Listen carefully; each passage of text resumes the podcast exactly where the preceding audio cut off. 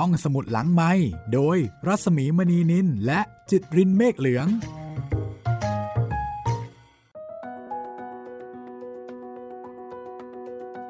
สวัสดีค่ะ ยินดีต้อนรับคุณผู้ฟังทุกท่านนะคะ เข้าสู่ห้องสมุดหลังใหม่ ห้องสมุดที่ใจดีนะคะ เปิดทุกวันค่ะ สวัสดีค่ะคุณจิตริน สวัสดีครับพี่หมี เปิดทุกวัน เปิดทุกเวลาด้วยนะครับ ใช่ค่ะ ไม่คิดสตังค์ด้วยนะคะ เราจะมีเรื่องใหม่ ๆ ให้ฟังทุกวันจันทร์ วันพุธแล้วก็วันศุกร์นะครับ ทางเว็บไซต์แล้วก็แอปพลิเคชันของ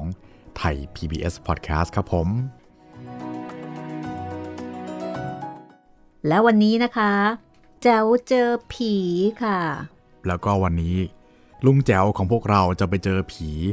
ที่บ้านผีที่สงขลาครับ อืม ไปไกลเลยทีเดียวนะคะ แจ้วเจอผี สง่าอารัมพีค่ะ รวมเรื่องผีสุดคลาสสิก จากฝีมือการเล่าเรื่องชั้นครูค่ะ ของศิลปินแห่งชาติสาขาศิลปะการแสดง เพลงไทยสากล ปีพุทธศักราช 2531 ค่ะ จากการพิมพ์ครั้งที่ 7 นะคะสำนักพิมพ์บ้านบูรพาค่ะ ขอบคุณสำนักพิมพ์ไว้ณที่นี้ด้วยค่ะ เดี๋ยววันนี้ เตรียมตัวครับไปใต้กันค่ะ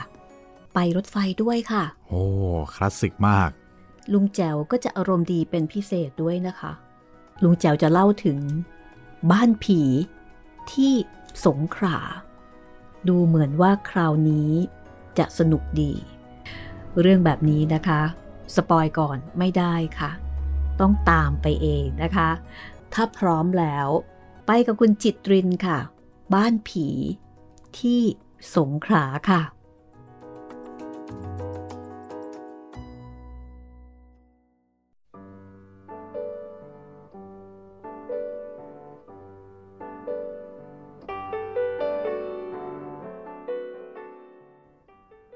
ไปใต้คราวนี้สนุกดีจัง ไม่ว่าจะไปไหนโดยรถไฟ ผมชอบไปตั้งต้นที่ราชธานีเสียก่อน แล้วก็สั่งเหล้ามาละเลียดหนึ่งกักตามระเบียบกำลังดื่มอยู่ หนุ่มผมยาว ลูกน้อง โรงวงสวรรค์ก็มาไหว้ ถามว่าลุงไปใต้หรือเขามาส่งเพื่อนชาวสงขากลับไปบวช ผมดื่มตามระเบียบของผม แล้วก็ยกเข้าของไปขึ้นรถด่วน เจอตุ๋ยยืนอยู่ที่ชานชลา ขึ้นไปบนรถ ก็เจอสุวัตวรดิรก เพนสีพุ่มชูสี ชาญเย็นแข ไพบูลย์สุภวารี นั่งรออยู่ ทุกคนบ่นว่า มาช้าทำให้ใจหาย ก็เลยตอบเขาว่า มันเป็นธรรมเนียมเสียแล้ว ที่จะต้องแวะราชธานีก่อน ไปนั่งที่นั่นทำให้นึกถึงความหลังได้แยะ สมัยก่อนสงครามและสมัยสงคราม มาสนุกอยู่ที่ราชธานีกับเพื่อนหญิงเพื่อนชายบ่อยๆ เวลานี้ล้มหายตายจากกันไปก็มี คณะเราจะไปแสดงเพลง และละครที่โทรทัศน์หาดใหญ่ช่องสิบล้วนควันธรรม เดินทางล่วงหน้าไปก่อนเพื่อน เยี่ยมเยียนเพื่อนเก่าของเขาที่ตรัง พัทลุงและสงขลา ส่วนนงลักษ์โรจนพันธ์กับสุรพล โทนวนิชตามไปโดยบดทถึงหาดใหญ่วันที่ 8 พร้อมๆกับที่เราไปรถด่วน รถด่วนเที่ยวนี้ เสียเวลาไปเกือบชั่วโมง เพราะระหว่างชุมพรสุราษฎร์ฝนกระหน่ำหนักจนต้องวิ่งอย่างระมัดระวัง อีกประการหนึ่ง ช่างโยธารถไฟก็ซ่อมทางตามสะพานต่างๆ เป็นระยะระยะ ดังนั้นเมื่อถึงหาดใหญ่ จะทำเวลายังไงก็เสียไปเกือบครึ่งชั่วโมง แต่ภายหลังทราบว่าเขาก็ทำเวลาไปเรื่อยๆ จนถึงสถานีสุไหงโกลกตรงตามเวลา หาดใหญ่ปี 2513 เติบโตผิดตา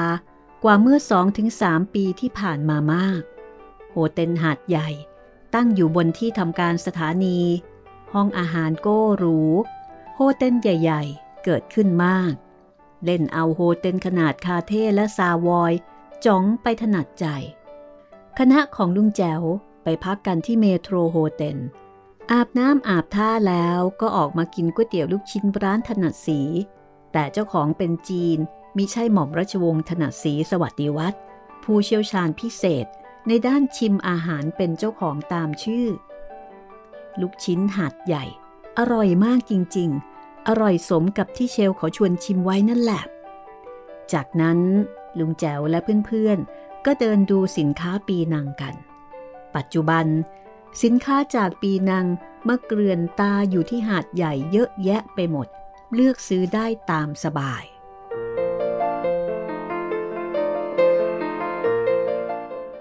บ่ายก็ไปพร้อมกันที่สถานีโทรทัศน์ช่องสิบซึ่งแพร่ภาพในระบบ 625 เส้น ไม่เอียมเรียมเร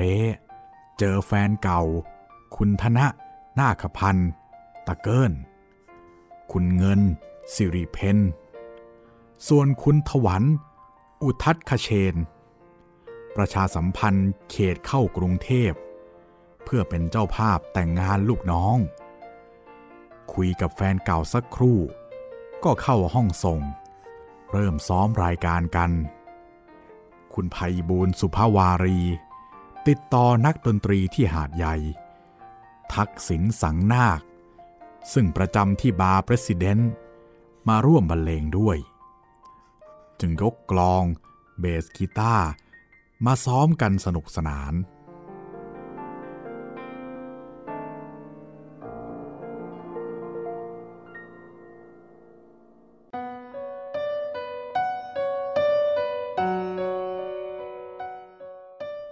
เสร็จจากรายการโทรทัศน์แล้ว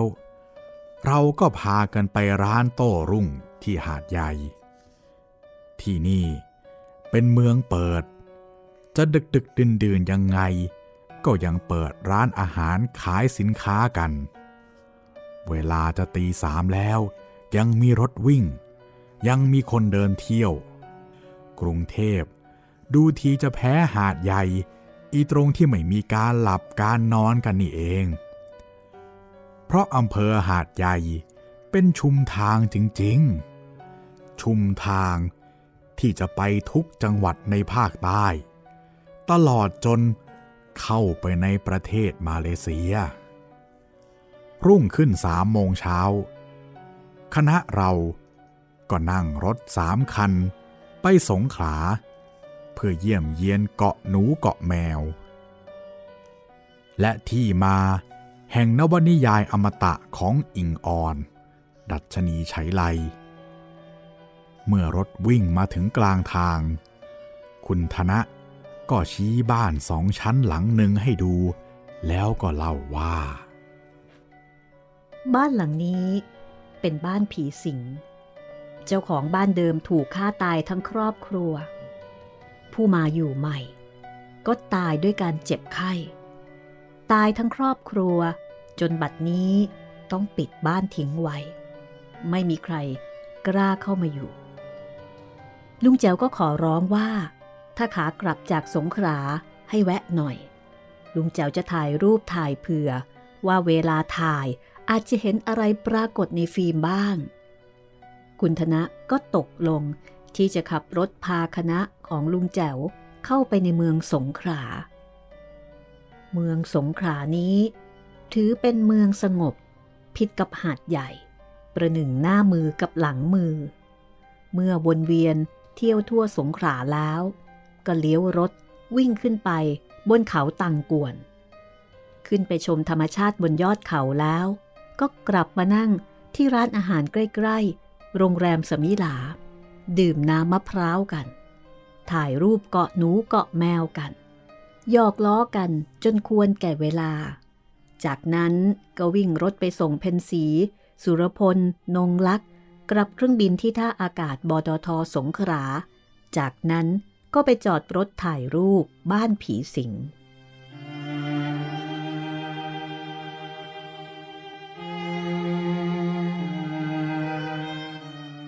อันบ้านผีสิงนี้ คราหนึ่ง เมื่อพระบาทสมเด็จพระเจ้าอยู่หัวเสด็จสงขลา เจ้าหน้าที่ตำรวจ ก็เรียงรายอยู่ตามถนนเป็นระยะระยะ ตำรวจรายหนึ่งมายืนตรงบ้านผีสิงพอดี แล้วต้องหันหน้าเข้าบ้านด้วย ยืนอยู่เพลินๆ ก็แทบหงายหลัง เพราะถูกเท้าซึ่งมองด้วยตาเปล่าไม่เห็น ทีบเอาที่ท้อง เรื่องนี้เป็นที่โจดจันกันมาก และบริเวณที่บ้านตั้งอยู่ ชื่อว่า โคกสูง เพราะมีเนินสูงก่อนถึงบ้านผีสิง รถยนต์ของข้าราชการที่หาดใหญ่คันหนึ่งวิ่งกลับจากสงขลาจะไปหาดใหญ่ มันก็เป็นเวลาค่ำพอถึงโคกสูง ผ่านบ้านผีสิง รถก็เสียหลักเอาดื้อวิ่งปาดเข้าชนคนตกปลารวดเดียวห้าคน ตายก็มี บาดเจ็บสาหัสก็มี คนขับรถเก่งคันนั้น ต้องเสียเงินเสียทองมากมายในอุบัติเหตุครั้งนั้น แล้วทำไม จะต้องมาเกิดอุบัติเหตุใกล้ๆ บ้านผีสิง แล้วทำไมเดี๋ยวนี้ จึงไม่มีใครกล้าเข้าไปอยู่ในบ้านหลังนั้น ก่อนกลับ ผมยังชวนคุณสุวัตว่า หาเวลามาหาดใหญ่สักสองสาวัน แล้วก็ขับรถ มาจอดอยู่บ้านนี้สักคืนเป็นไง ดูสิว่า จะมีอะไรอะไรมาให้เห็นไหม คุณสุวัตก็ตกลงจะมานั่งที่หน้าบ้านผีสิงเป็นเพื่อนผม แต่เรายังหาเวลาว่างไปหาดใหญ่สงขลาไม่ได้เลยครับ คนขับรถเก่งคันนั้นต้องเสียเงินเสียทองมากมายในอุบัติเหตุครั้งนี้ ลุงแจ๋วได้ยินแล้วก็อดไม่ได้ที่จะตั้งข้อสังเกตว่า แล้วทำไม จะต้องมาเกิดอุบัติเหตุใกล้ๆบ้านผีสิง แล้วทำไมเดี๋ยวนี้ จึงไม่มีใครกล้าเข้าไปอยู่ในบ้านหลังนั้น ก่อนกลับ ผมยังชวนคุณสุวัตว่า หาเวลามาหาดใหญ่สักสองสาวัน แล้วก็ขับรถ มาจอดอยู่บ้านนี้สักคืนเป็นไง ดูสิว่า จะมีอะไรอะไรมาให้เห็นไหม คุณสุวัตก็ตกลงจะมานั่งที่บ้านผีสิงเป็นเพื่อนผม แต่เรายังหาเวลาว่างไปหาดใหญ่สงขลาไม่ได้เลยครับ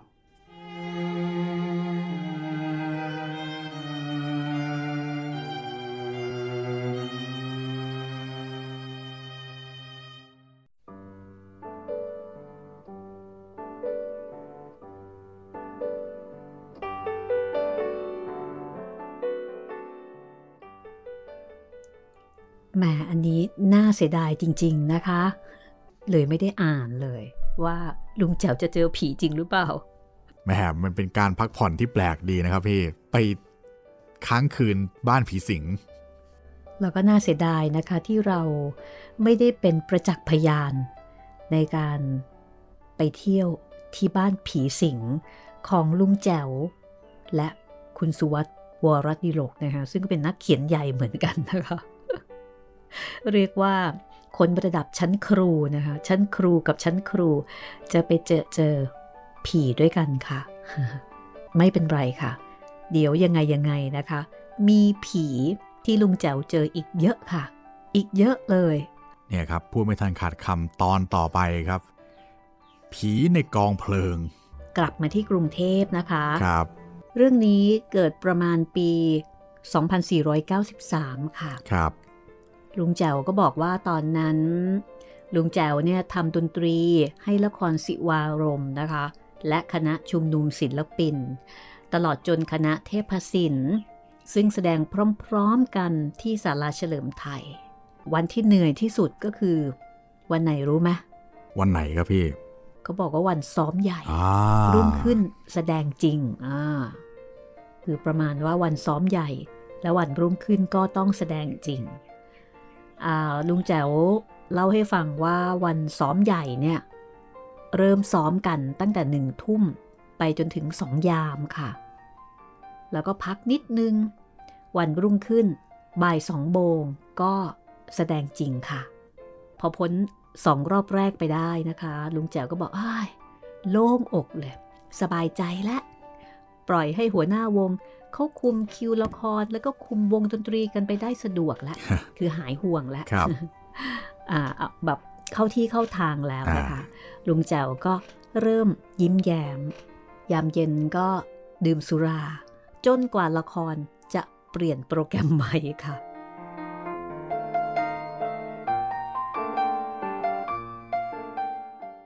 เอาละตอนนี้นะคะ ผีในกองเพลิง จากประสบการณ์ของลุงแจ๋วค่ะ เดี๋ยวให้ลุงแจ๋วพาเที่ยวกรุงเทพก่อนกันละกันนะคะ เดี๋ยวไปกับคุณจิตรินเลยค่ะ สมัยโน้น รถราไม่เยอะเหมือนสมัยนี้ ไฟแดงตรงสี่แยกสำราญราชประตูผีก็ไม่มี ไฟแดงตรงสี่แยกวรจักรก็ยังไม่มี ผมจึงนั่งสามล้อจากเฉลิมไทย ไปเฉลิมนครได้สะดวก วันซ้อมใหญ่และวันแสดงจริง ผมต้องนั่งสามล้อไปไปมามา เพื่อควบคุมคิวละคร วันละ20กว่าเที่ยวเห็นจะได้สามล้อคิดค่าทีบเที่ยวละหนึ่งบาทรวด เขามีกระดานชนวนเล็กๆ ติดอยู่ด้วยหนึ่งเที่ยว เขาก็ขีดไว้ในกระดานชนวนหนึ่งขีด พอซ้อมเรียบร้อย และแสดงจริงเรียบร้อย ก็จ่ายเงินกันทีหนึ่งทำประหนึ่งยายซิ่มหาบน้ำที่ขีดน้ำไว้ตามข้างฝากระนั้นแหละครับ ละครโปรแกรมหนึ่งก็ 13 วัน เช่น เริ่มวันอังคารที่ 12 พฤษภาคม ก็ไปหมดโปรแกรมเอาอาทิตย์ที่ 23 พฤษภาคม ทีนี้ คืนวันศุกร์ที่ 15 และ 22 ผมก็มีรายการพิเศษอยู่ ที่หลังห้างตอเง็กชวนเก่าบางลำพูประตูใหม่ ซึ่งเดี๋ยวนี้เป็นที่ทำการของธนาคารไทยพาณิชย์นั่นแหละ ที่นี่มีสนามแบดมินตันให้เล่น มีโต๊ะอาหาร เหล้ายาปลาปิ้งพร้อม หรือจะสนใจทางปลุกพระ นั่งวิปัสสนา ก็มีห้องพระให้ทำพิธี เจ้าของสถานที่ คือคุณเอกธันวารชร ลูกชายในห้างตอเง็กชวน เจ้าของแผ่นเสียงตรากระต่ายนั่นแหละครับ คุณเอกกลางวันก็ทำบัญชีให้บริษัท กลางคืนก็พักผ่อนตามปกติ แต่เมื่อถึงวันศุกร์ จึงจะมีการสนุกสนานหนึ่งครั้ง ใช้สถานที่หลังบริษัทนั่นแหละ เป็นสมาคมหรือสโมสร คุณเอกไม่ชอบเที่ยวตลอนตลอนไปดื่มกินตามร้านอาหารต่างๆ บอกว่าสู้สนุกอยู่หลังบ้านไม่ได้ สมาชิกประจำก็มี มงคล อมาตยกุล เชา แคล่วคล่อง ร้อยแก้ว รักไทย สัมพันธ์ อุมากูล อมร แม้นเมืองแมน สมชายตันทะกำเนิด ส่วนผม และวินัยจุลปุสปะ เป็นสมาชิกสมทบ คือไปมั่งไม่ไปมั่ง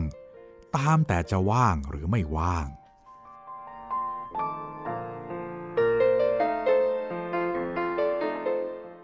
สโมสรนี้จะเริ่มเปิดตั้งแต่ 18 นาฬิกา สมาชิกเตรียมกางเกงขาสั้นมาพร้อม เปลี่ยนเสื้อแล้วก็จับแร็กเก็ตตีแบดมินตันกันเป็นที่สนุกสนาน ประมาณสองทุ่มก็เลิก จัดแจงอาบน้ำอาบท่า แล้วก็เข้านั่งโต๊ะ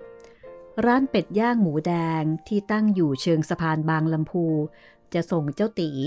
มาบริการเหล้าอาหารกับแกล้ม มวลสมาชิกก็จะดื่มไปคุยไปถึงเรื่องเพลง เรื่องการบันเทิง ซึ่งมีแต่ละครและภาพยนตร์เท่านั้น โทรทัศน์ยังไม่มี หมดการบันเทิงก็จะคุยกัน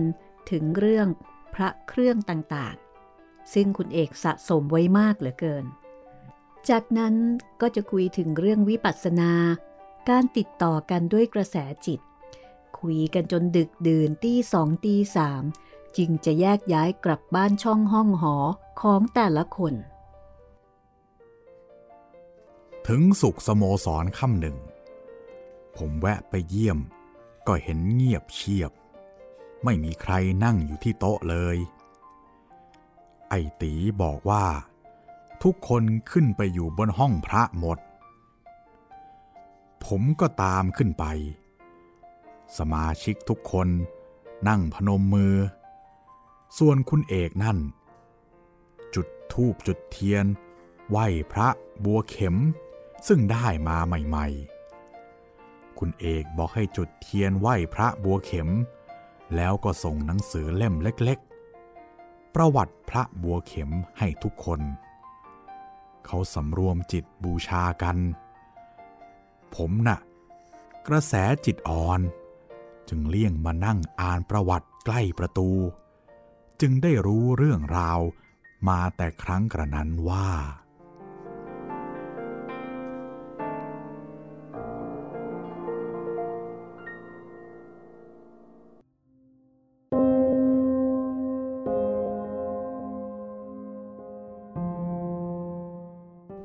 พระบัวเข็มนี้มีชื่อว่า พระสุภูติ เป็นพระอรหันต์องค์หนึ่ง ซึ่งมีคุณพิเศษ กว่าอรหันต์องค์อื่นๆ ขึ้นหนึ่งชำนาญด้วยโลกุตระยานสำราญอยู่ด้วยหากิเลสมีได้ 2. เป็นทักขิเนยะบุคคล หรือผู้ควรรับทักษินาทาน พระบัวเข็มนี้ องค์แรก สร้างด้วยแก่นพระศรีมหาโพธิ์ลงรักปิดทอง ลักษณะคล้ายพระพุทธปางมารวิชัย ขัดสมาธิเพชร แต่ก้มหน้าอยู่บนฐานรอง ซึ่งทำเป็นบัวคว่ำบัวหงาย แล้วก็มีใบบัว คลุมอยู่บนเสียน คล้ายสวมหมวก มีเข็มตุ้มปักตามไหล่และเข่า ใต้ฐานมีรูปดอกบัว ใบบัว เต่า ปู ปลา เป็นรอยนูนขึ้นมา พระราชนิพนธ์ของพระบาทสมเด็จพระจุลจอมเกล้าเจ้าอยู่หัว มีว่า เดิมพระบัวเข็มนี้มักสร้างสักการะอยู่ในเมืองมอญแพร่หลายมาในเมืองไทยตั้งแต่สมัยรัชกาลที่สี่โดยพระพิสุรามันนำมาถวาย อ้างว่าเป็นพระพุทธรูปที่บันดาลให้ฝนตกได้ และองค์ที่คุณเอกได้มานี้ ตุงแจวก็บอกว่า มาจากเมืองพมา่า โดยเพื่อนคนหนึ่งส่งมาให้ คุณเอกนำพระบัวเข็ม ใส่พานหล่อน้ำไว้ มีดอกไม้สด คือดอกมะลิลอยน้ำอยู่รอบๆพาน แล้วก็นำน้ำตาเทียนลอยอยู่ด้วย โดยการบูชาและอาราธนาของคุณเอก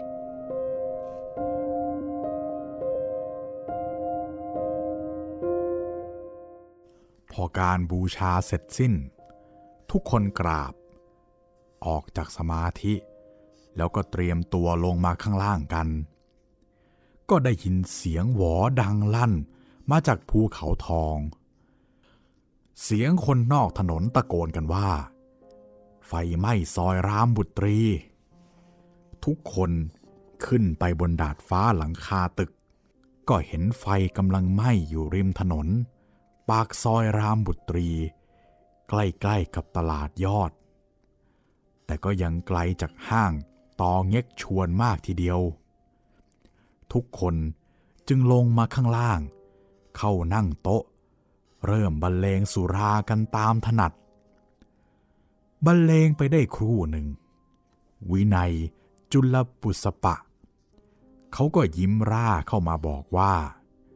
เพิ่งกลับจากต่างจังหวัด ขึ้นเรือที่ปากคลองบางลำพูนี่เอง วานเรือจ้างเขามาส่ง พอดื่มเหล้าเข้าไปครึ่งแก้ว ก็ได้ยินเสียงรถหวอ พอรู้ว่าไฟไหม้ปากซอยรามบุตรี ก็รีบวางแก้ว บอกว่าต้องไปดูเสียหน่อย ว่าร้านซักรีดประจำถูกไฟหรือเปล่า ขาดคำเขาก็เดินคล้ายๆวิ่งออกไปข้างนอก ลุงแจ๋วและทุกคน ก็นั่งดื่มและคุยกันต่อไป ถึงอิทธิคุณของพระบัวเข็ม สัมพันธ์อุมากูล ผู้ซึ่งมีกระแสจิตสูงมาก เคยนั่งวิปัสสนาในถ้ำบนภูเขาที่เมืองลบบุรี โดยอาจารย์ท่านหนึ่งแนะนำให้ และเขาก็สำเร็จวิชานี้ สามารถจะใช้กระแสจิตติดต่อกับท่านเบาเอิง และอาจารย์ผู้ทรงคุณวุฒิต่างๆ ได้สะดวก กล่าวถึงพระบัวเข็มว่านำพระบัวเข็มมาตั้งบูชากลางแจ้ง แล้วอาราธนา พระพุทธคุณสูตรหนึ่ง ก็จะสำแดงอิทธิฤทธิ์กระทำให้ฝนตกได้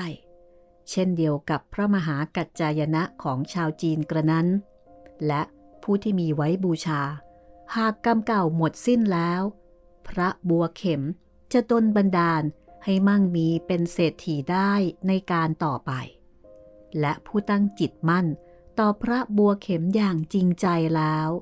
ความสวัสดิมงคลต่างๆ จะเกิดขึ้นแก่ตัว และครอบครัวทุกคน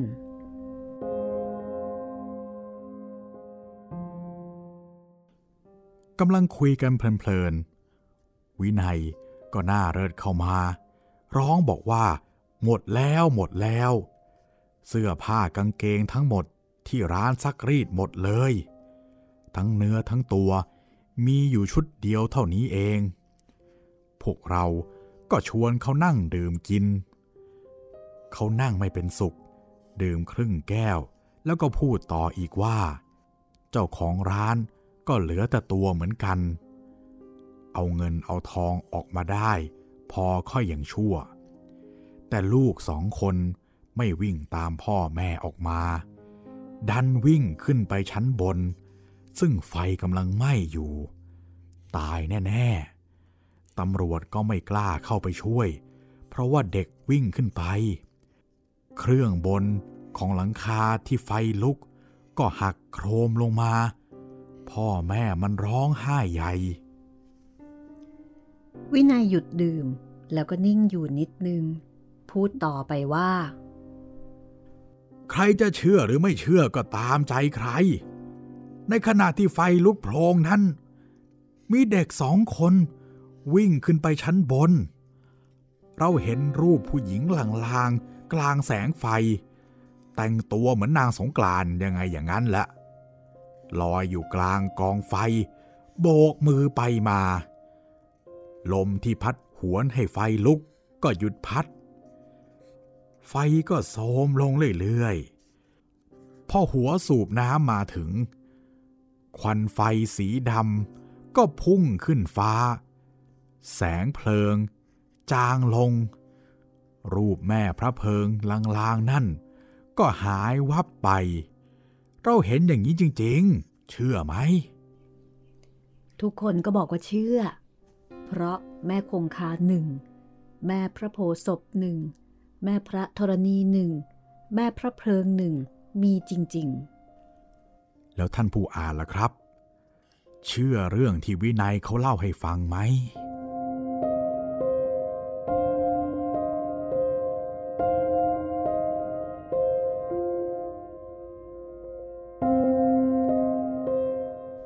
นี่ก็คือ ผีในกองเพลิงนะคะ พอฟังเรื่องนี้นี่อาจจะรู้สึกว่า อืม ดูน่าสนใจทีเดียวนะคะ แต่จริงๆ ถ้าเกิดว่าใครที่เคยไปพมา่ากุญจิตรินเคยไปพม่าไหม ไม่เคยครับพี่ มีวัดบัวเข็มซึ่งอยู่ในทะเลสาบอินเล อันนี้ดิฉันเคยไปครับ เนี่ยค่ะก็จะมีแบบมีพระบัวเข็มไม่ใช่องค์เล็ก ๆ นะคะ องค์ใหญ่ ๆ เลยค่ะ แล้วก็เป็นสถานที่ที่ทุกคนที่เคารพนับถือ พระบัวเข็มหรือแม้กระทั่งนักท่องเที่ยวโดยทั่วไปนี่แหละก็จะรู้จักพระบัวเข็มค่ะ ผีสุดท้ายที่เราจะไปในวันนี้นะครับ เราจะไปเจอกับผีที่บางตะบูนครับ บริบทผีของเราไม่ใช่เรา ของเอาลุงแจวของลุงแจวครับ มีหลายบริบทมากนะคะ คราวนี้ไปที่ บางตะบูนที่เพชรบุรีค่ะ แล้วก็เรื่องนี้ก็จะมีประวัติศาสตร์มาด้วยนะคะะถ้าอย่างนั้นก็ไปกันเลยก็แล้วกันนะคะ ผีที่บางตะบูนค่ะ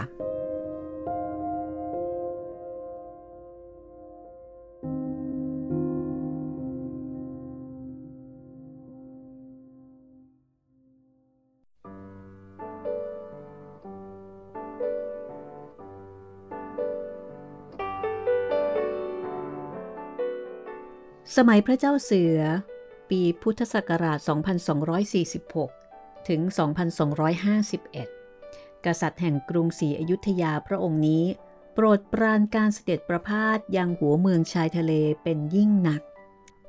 นอกจากจะประทับเรือพระที่นั่ง เสด็จไปทางครอง 32คดโดยมีพันท้ายนรสิงห์ถือท้าย จนเป็นเรื่องเป็นราวที่กล่าวกัน ไม่มีวันจบสิ้น โดยละคร โดยภาพยนตร์ โดยนวนิยายและอื่นๆ พระเจ้าเสือยังเอาเรือออกปากอ่าวท่าจีน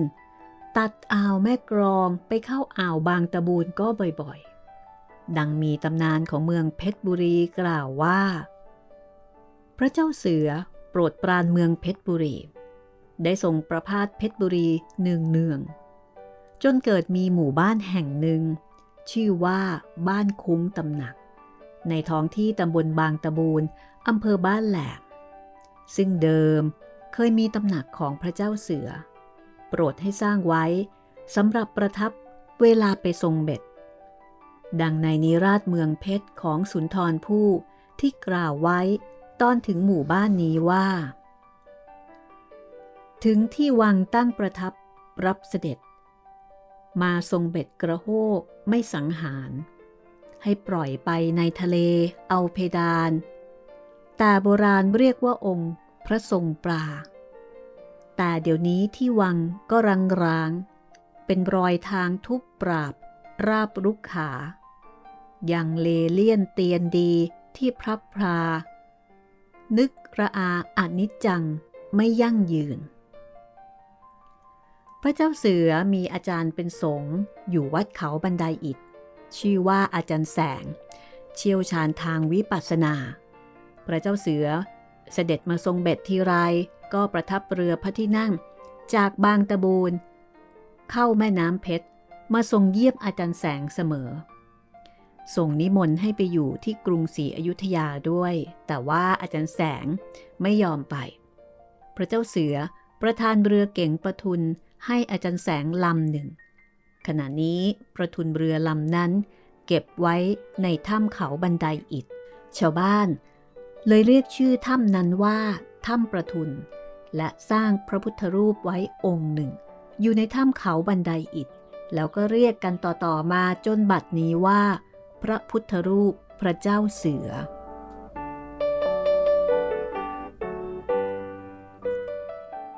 ผมไปอยู่ที่บ้านแหลมเพชรบุรี ตั้งแต่ปี 2475 ปลายปีแรก ๆ ก็ออกเรือหาปลาทำโปะ หากไม่ออกทะเล ก็ไปถีบกระดาน ยังดอนหอยปากอ่าวบ้านแหลม ผมซึ่งแจวเรือเก่ง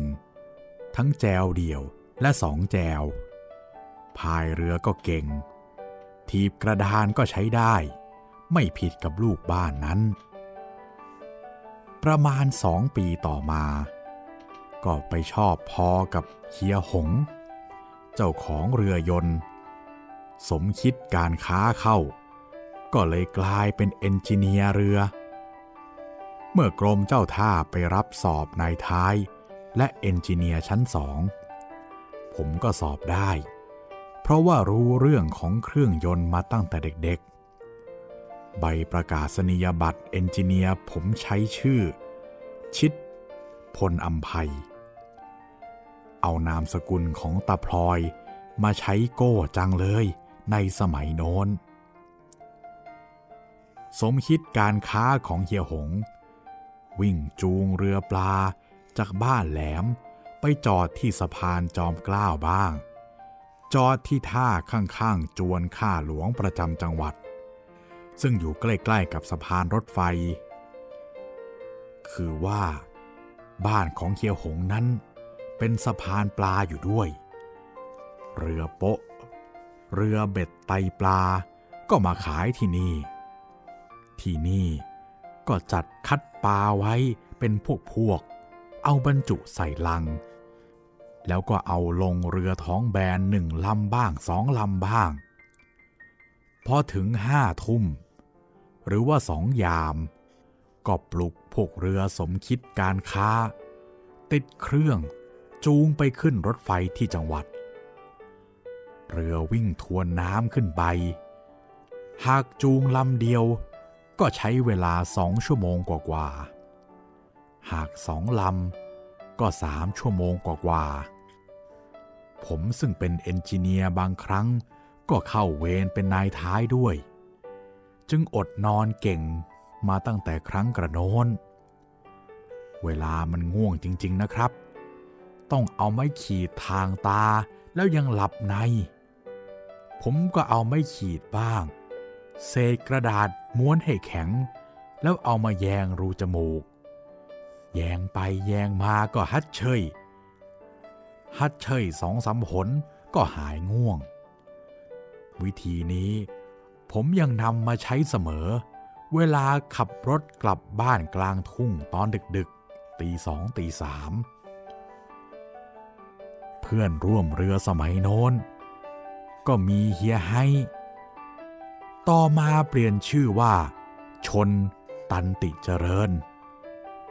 เดี๋ยวนี้ตั้งอู่ซ่อมเครื่องยนต์ ทั้งเรือและรถ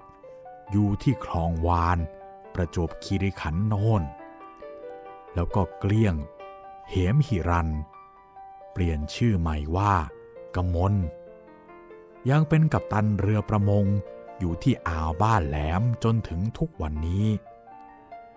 กลิ้ง ซึ่งสมัยโน้นรูปรอผมดกดำแต่บัดนี้อนิจจา ไม่รู้ผีอะไร หลอกเขาจึงกลายเป็นกัปตันเรือหัวล้านไซเหน่งอยู่ในขณะนี้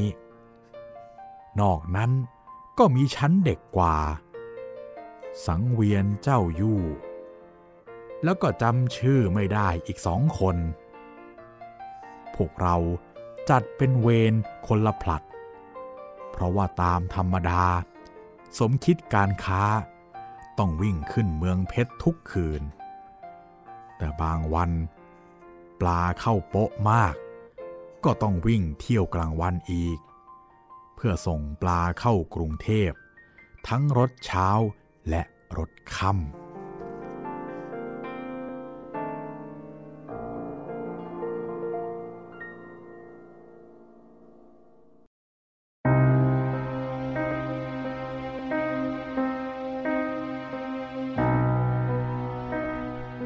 วันหนึ่งเป็นเวรหยุด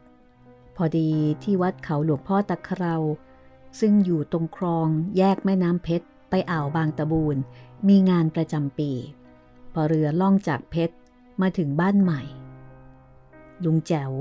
กระโดดลงที่แพบ้านใหม่ เพื่อหาเรือต่อไป เที่ยวงานวัดเขา หลวงพ่อวัดเขาตะเครานี้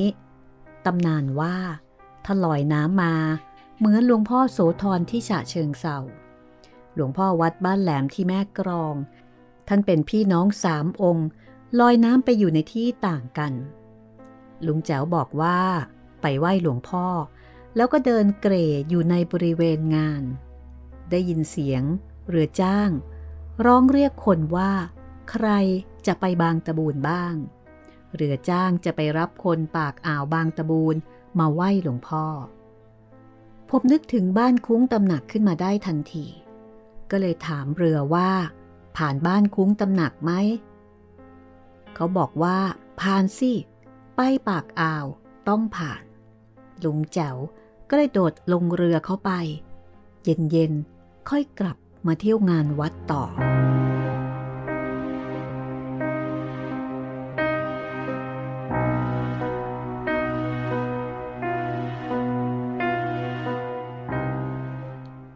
สมัยโน้น ชาวบ้านบางตะบูนและบ้านแหลม ตลอดจนชาวแม่น้ำเพชร ติดต่อกันด้วยเรือพายเรือเจ้าเรือเมหรินพาณิชย์ มีวิ่งวันละสองเที่ยวเท่านั้น วิ่งจากแม่กรองมาเข้าบ้านแหลม แล้วจึงถ่ายคนลงเรือท้องแบน วิ่งเข้าเมืองเพชรอีกต่อหนึ่ง ไม่มีวิ่งไปในอ่าวบางตะบูนใครจะไปไหนมาไหนก็เรือแจวเรือพายยันเต เมื่อผ่านคุ้งตำหนัก คนแจวหัวเรือก็ชี้ให้ผมดู บอกว่านั่นแหละ ที่เคยเป็นตำหนักของพระเจ้าแผ่นดิน วันแรมสิบห้าค่ำจะมีเสียงปีพาด ราตะโพน ดังลอยมาแววแววปู่ย่าตายายว่า เคยมีผีปรากฏให้เห็นเหมือนกัน ผมถามเขาว่า แล้ววันนี้จะมีปรากฏไหมเขาก็หัวเราะบอกว่า ใบบายเย็นเย็นคงไม่มีละมั้ง มีก็คงจะกลางคืน เรือตระเวนรับชาวบ้านปากอ่าวบางตะบูนจนเย็น ผู้ที่จะไปไหว้หลวงพ่อ และเที่ยวงานวัด จึงลงกันเต็มลำ เรือบ่ายหัวกลับไปยังวัดเขาตะเคราเวลาเย็นลงทุกที แดดอ่อนๆ จนกลายเป็นแดดผีตากผ้าอ้อม เรือผ่านคุ้งตำหนัก ผมก็ภาวนาในใจว่า หากมีอะไรอะไรที่เจ้าที่เจ้าทางจริง ๆ แล้วก็ ขอปรากฏให้เห็นหน่อยเถิด อธิษฐานขาดคำคนแจวไทยก็ร้องเอ๊ะ รากฏว่ามีคนยืนอยู่บนฝั่ง ซึ่งเคยเป็นตำหนักพระเจ้าแผ่นดินสองคน ตัวเป็นคน หัวเป็นปลากระโหร่างหนึ่ง หัวเป็นไอ้เข้น้ำเค็มร่างหนึ่ง ไอ้เข้น้ำเค็มไม่เหมือนไอ้เข้น้ำจืด คือศีรษะของมันจะยาวและปากแหลมกว่า ตีนมันเหมือนตีนเป็ด ชาวบ้านเรียกว่า ไอ้เข้ตีนเป็ด อยู่ได้ทั้งน้ำเค็มและน้ำจืด ทั้งสอง วักมือให้เรือไปรับ คนแจวท้ายก็ร้องเอ๊ะ แล้วก็รีบแจวเป็นการใหญ่ จะได้ผ่านที่แห่งนั้นไปโดยเร็ว คนแจวหัวเห็นเข้าก็รีบทำตาม ทุกคนในเรือเห็นกันชัดทีเดียว ทั้งสองเมื่อเห็นเรือไม่แวะ ก็โดดลงน้ำกลายเป็นไอ้เข้และปลากระโหตัวเบิ้มว่ายเข้าหาเรือ น้ำแตกสู้ๆเข้ามาทีเดียว ใครคนหนึ่งในเรือ ยกมือท่วมหัว ร้องว่า หลวงพ่อเขาตะเคราช่วยด้วย เมื่อคนหนึ่งร้อง ทุกคนก็ร้องพร้อมๆกัน และยกมือไหว้หลวงพ่อเหมือนเหมือนกัน ไอ้เคกับกระโหที่ไหว้พุ่งสู้ๆเข้ามา เกือบถึงเรืออยู่แล้ว ก็เบนหัวไหว้ไปทางปากอ่าว เรือของลุงแจ๋วก็แจวไปสู่วัดเขาอย่างรวดเร็ว หลวงพ่อช่วยได้จริง ๆ ไม่เช่นนั้น ไอ้เข้ตัวเบิ้มและกระโหตัวโตคงพุ่งเข้ามาชนเรือ ทุกคนก็อาจจะขวัญเสีย เลยเรือล่มก็คงจะแย่ เสียงคนหัวเรือพูดว่า เฮ้ย ไม่เคยปรากฏอย่างนี้ นี่คงจะมีใครท้าทายแล้วก็ลองดีเป็นแน่ คนพูดพูดแล้วก็เอี้ยวตัวหันมามองดูลุงแจ๋ว ผมก็ทำเฉยๆเสีย เราอธิษฐานจริงๆ แต่อธิษฐานในใจ ได้เห็นก็ดีแล้ว เมื่อเรือถึงวัด ต่างก็โจดจันกันใหญ่ ทุกคนบอกว่า คืนนี้นอนวัดดีกว่า พรุ่งนี้ค่อยกลับบ้าน ผมก็เอาอย่างเขามั่ง ดูลิเกและหนังตะลุงไปตามเรื่อง สว่างถึงได้กลับบ้านแหลม ยังจำหน้าร่างเป็นคนหัวเป็นไอ้เข้กับปลากระโหได้ จนถึงทุกวันนี้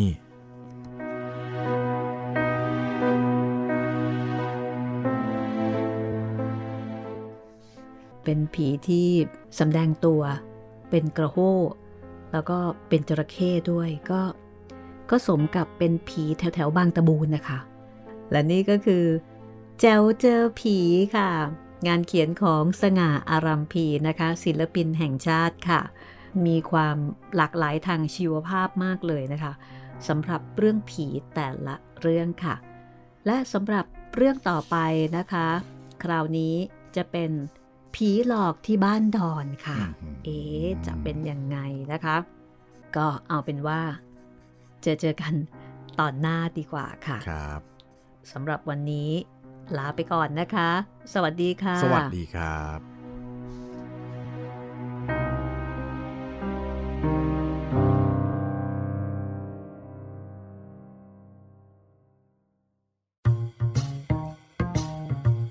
ห้องสมุดหลังไม้โดยรัสมีมณีนินและจิตรินเมฆเหลือง